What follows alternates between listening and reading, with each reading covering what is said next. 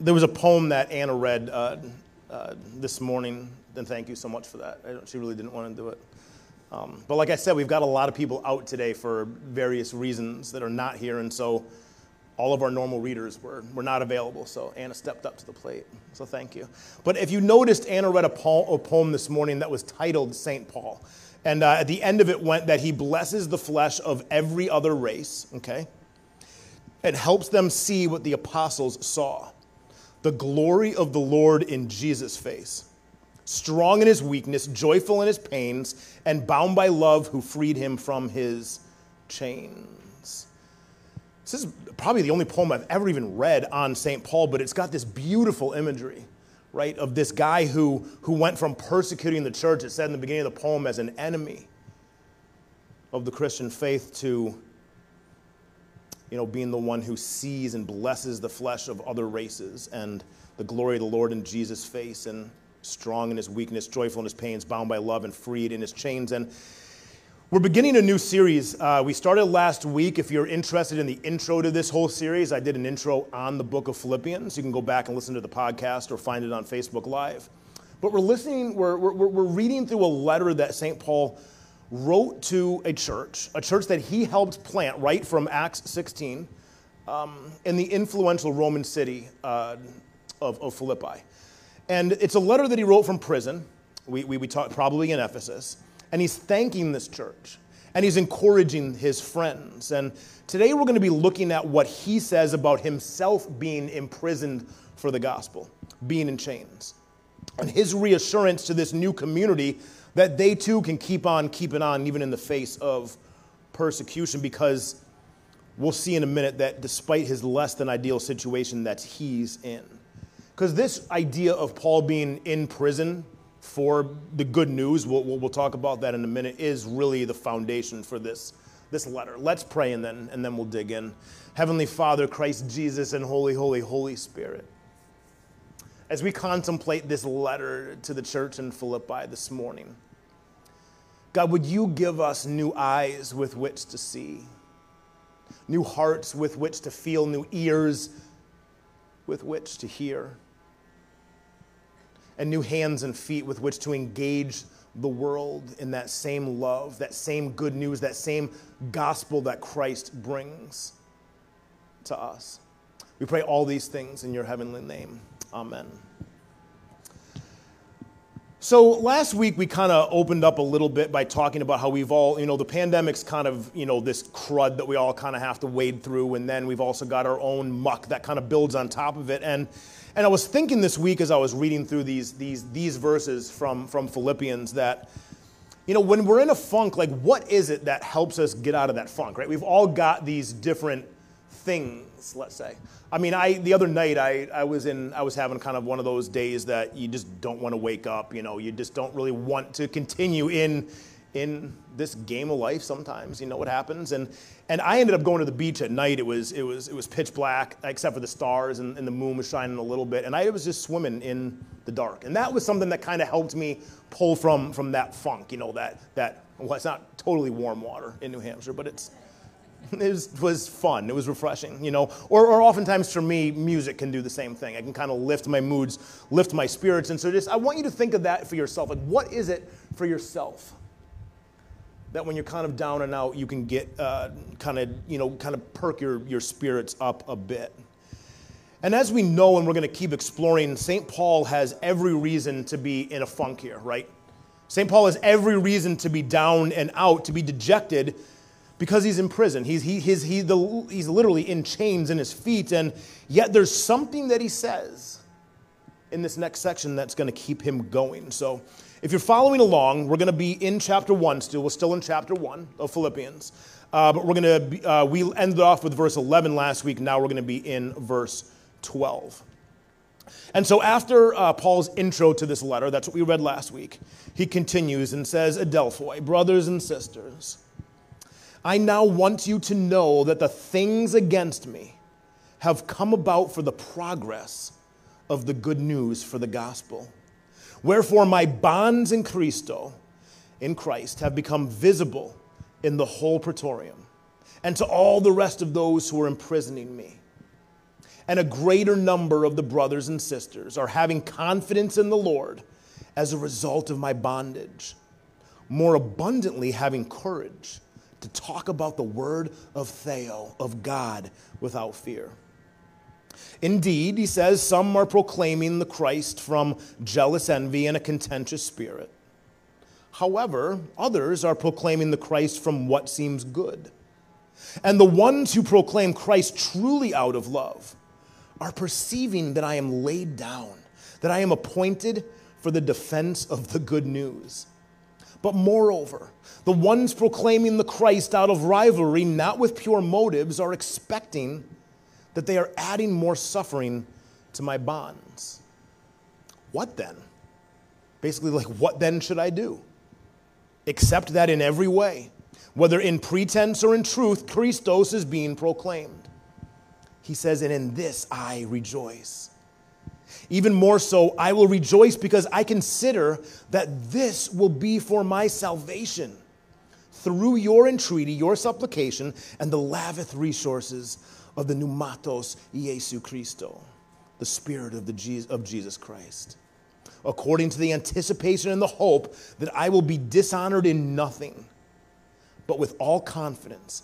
Even now, Christos, as always, will be made great in my body, whether by life or by death. For me to live is Christos, Christ, and to die is gain. We're going to kind of pause here for a second. To live is Christ, and to die is gain.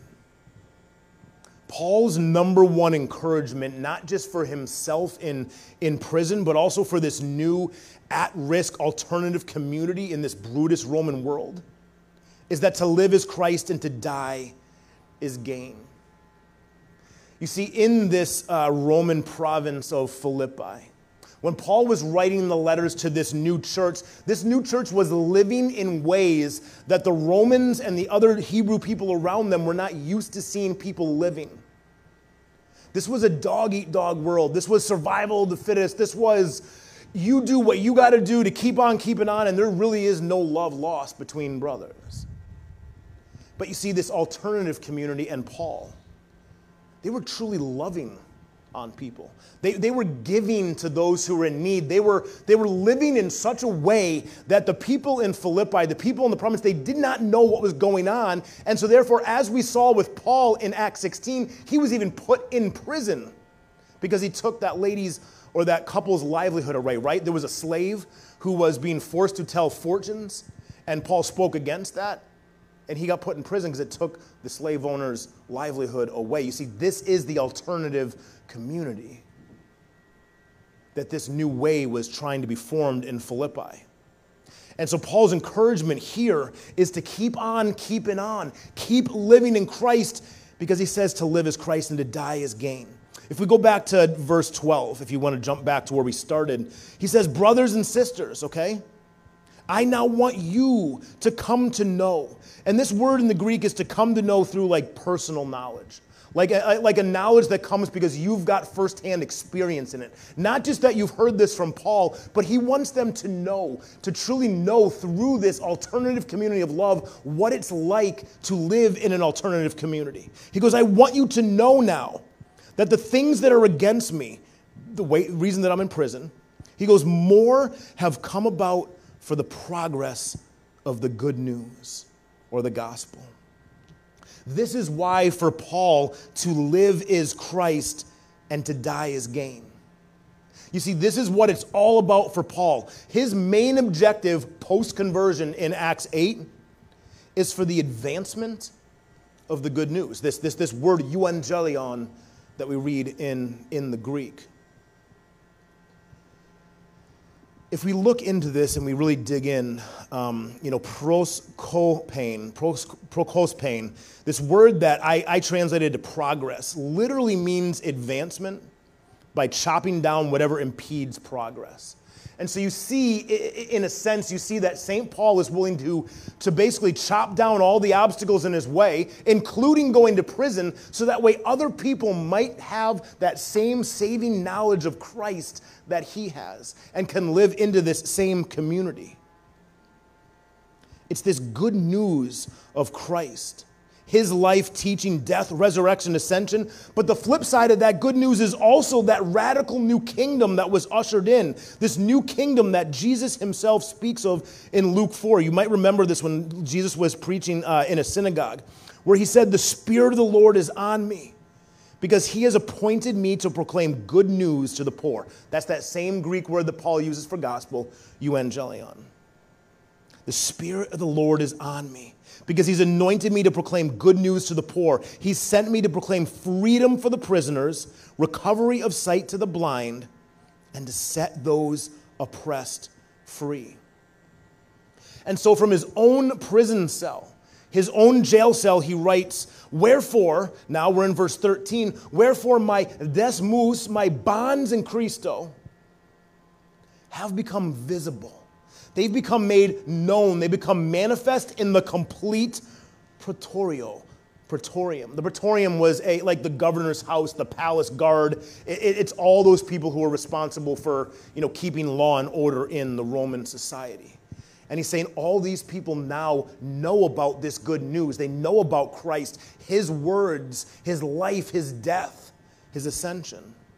And then in verse 14 he says, "And that now a greater number of the brothers and sisters are having confidence in the Lord by my desmuis, my bonds."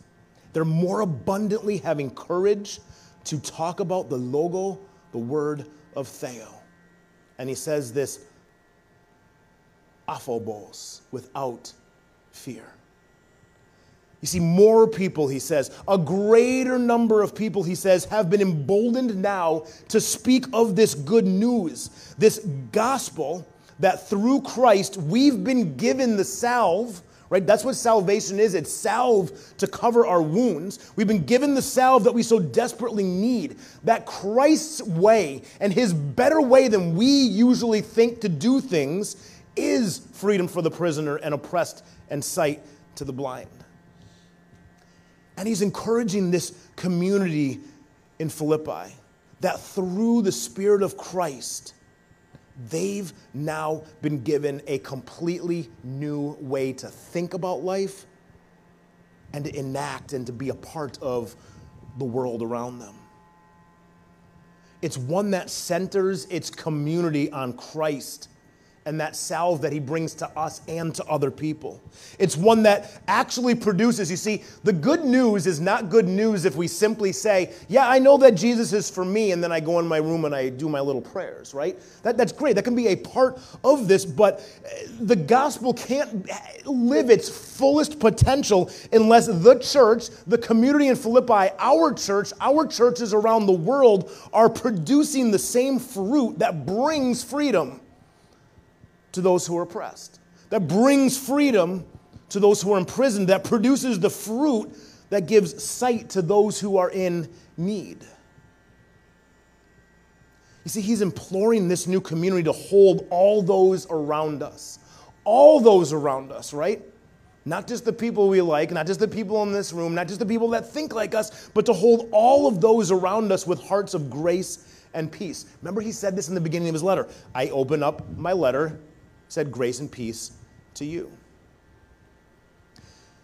You see, the grace and peace, what we call the atonement or the at-oneness, the oneness with the author of life through Christ Jesus, together with this radical new alternative way of living as community, is the gospel. That is the good news in which Paul is willing to go to prison, and he's dead set on defending.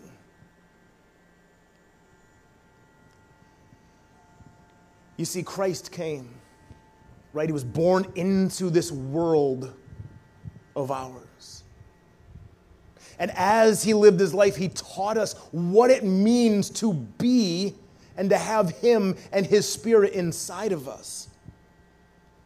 And then Paul goes on in verse 16, and he acknowledges this and goes, I've been laid down. I've been appointed for the apologian, the defense of the euangelion. This word, apologian, is a well-reasoned, logical reply, as in, why is it that you believe or you're doing what is it that you do?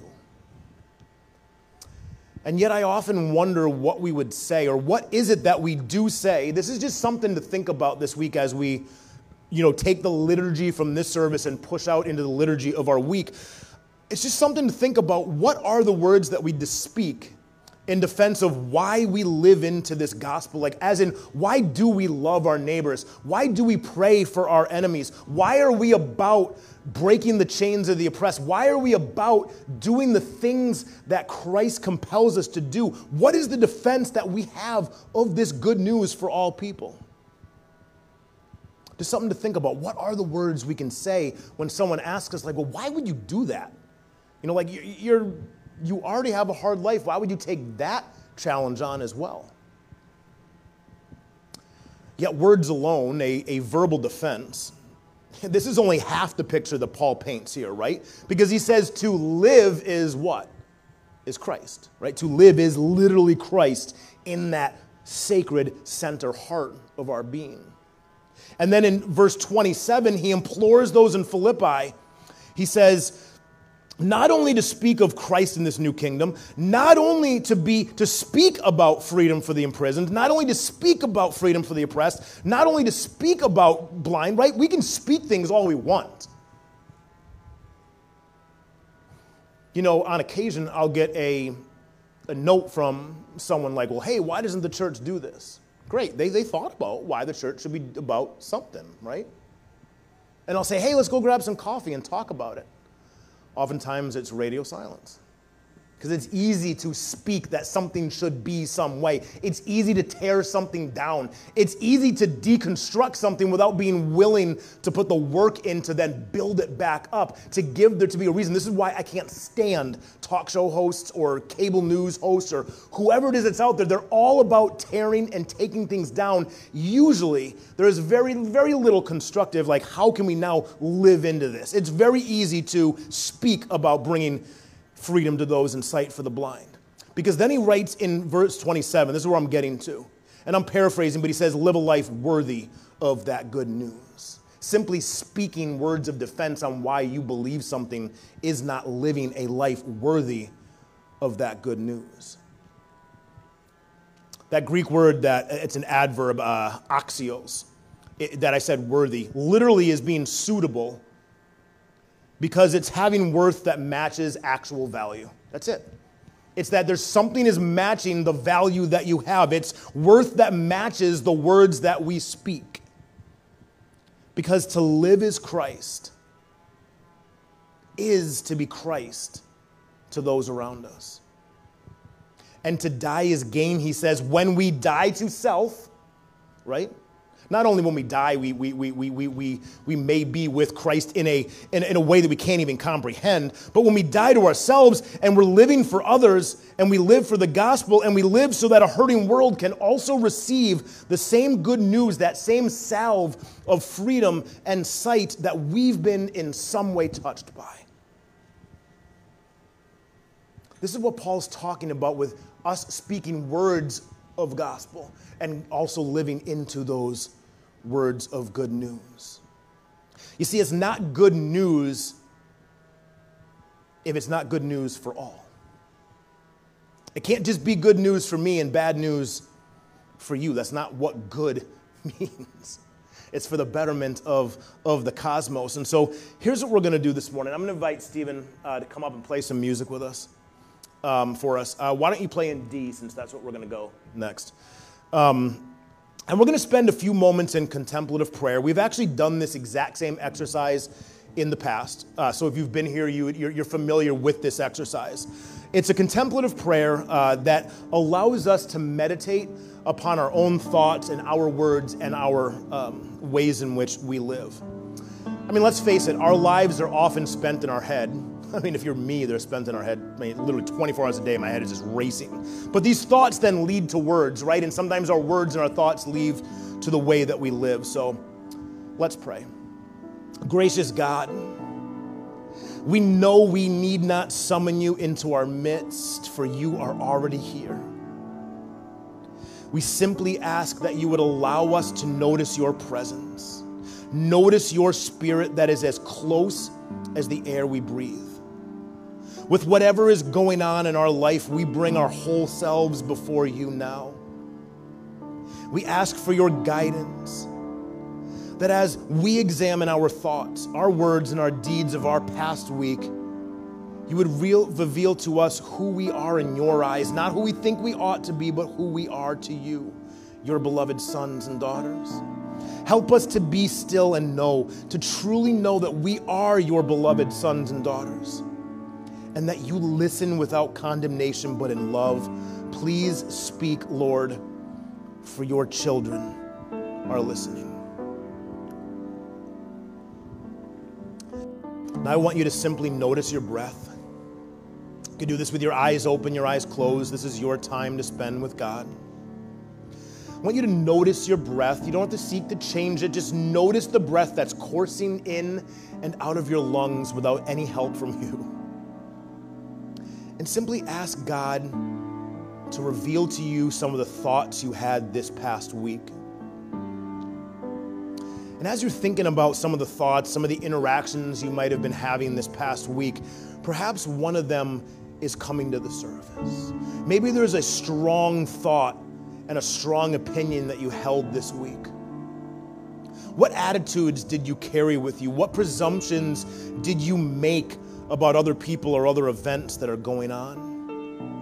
How did you perceive yourself? How did you perceive your situations and the people of your past week? Just take a brief moment, take about 20 seconds or so, and just think about the thoughts that you had this week that are coming to the surface now.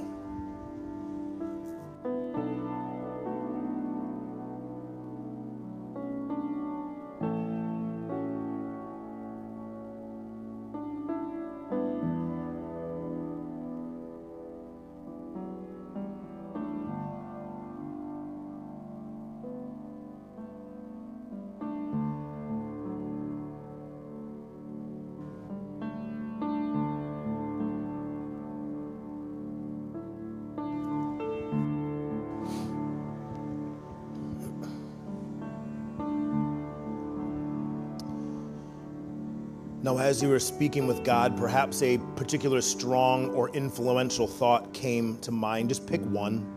There may have been more, but just pick one that seems to be the strongest thought you had this week, good or bad, and just sit with that thought for a moment.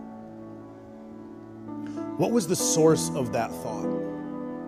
Did that thought lead to greater or less spiritual freedom in your week? Did it lead to greater or less spiritual freedom for the others you encountered during the week? Did it lead to greater faith, hope, and love, or lesser faith, hope, and love? Just spend another moment, another 20 seconds or so, contemplating that one particularly strong thought.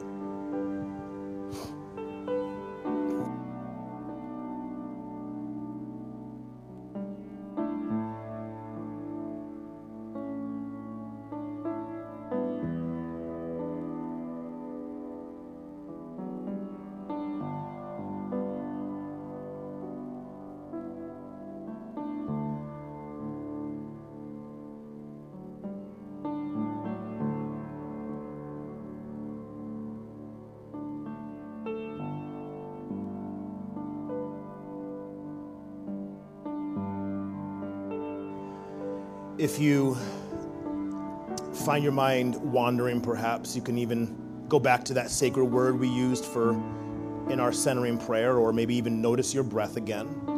But now I want you to ask God to reveal to you the words you spoke aloud this past week. What were the strongest or most important words that came from your mouth? Perhaps you were in a meeting with people, you were speaking with someone online, maybe you were speaking to a loved one. Whatever it might be, ponder the source of your words. Were they from your heart? Or were they from like a place of dissatisfaction or envy or greed or jealousy? Perhaps give thanks or ask for forgiveness depending on the words that are coming to mind, and just sit with these words for a moment. Did these words lead to greater or lesser spiritual freedom this week? Did they lead to greater or lesser spiritual freedom for others? Did the words you spoke lead, or the words you typed lead to a greater faith, hope, and love for yourself and others, or less faith, hope, and love? Just spend another 20 seconds contemplating the words that you spoke this week. If it helps, just pick one particular strong situation that you're thinking and bring that to mind.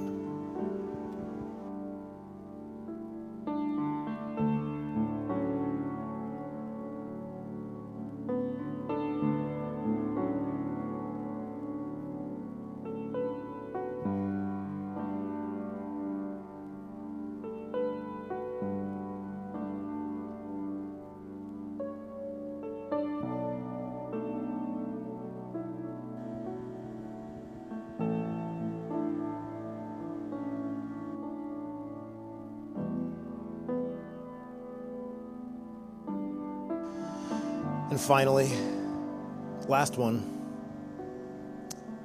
ask God to reveal to you the deeds of your past week, or your actions, the ones that came about as a result of your thoughts and your words. What did you do this week that was loving and kind? What did you do this week that was perhaps unloving and unhelpful? Or what did you do this week that was bringing Christ into the lives of others, and perhaps where did you fall short in that endeavor? What motivated your deeds? What motivated your actions? Again, give thanks for those actions, or ask for forgiveness depending on what's coming to mind. And just sit with these for a moment. Did the actions you took this week lead to greater or less spiritual freedom in your week? Greater or less spiritual freedom for others during the week? Greater faith, hope, and love, or lesser faith, hope, and love? For the last time, spend about 20 seconds, 30 seconds, contemplating the actions you took this past week. Please speak, Lord, for your children are listening.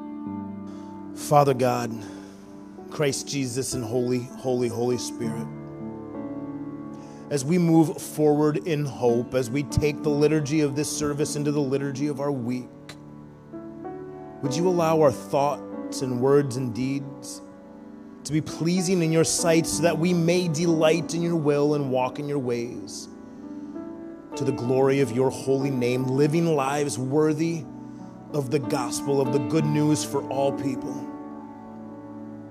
Give us the strength to face whatever it is that we face tomorrow.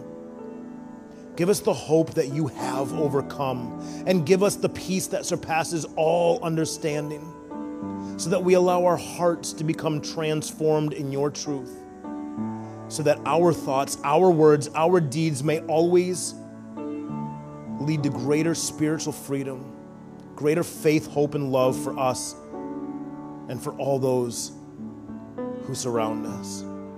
We pray all this in Christ Jesus, who taught us to pray, Our Father, who art in the heavens, hallowed be thy name. Thy kingdom come, thy will be done on earth as it is in heaven. Give us this day our daily bread, and forgive us our debts, just as we forgive those who are indebted to us. And lead us not into temptation, but deliver us from evil. For thine is the kingdom, and the power, and the glory, forever and ever. Amen.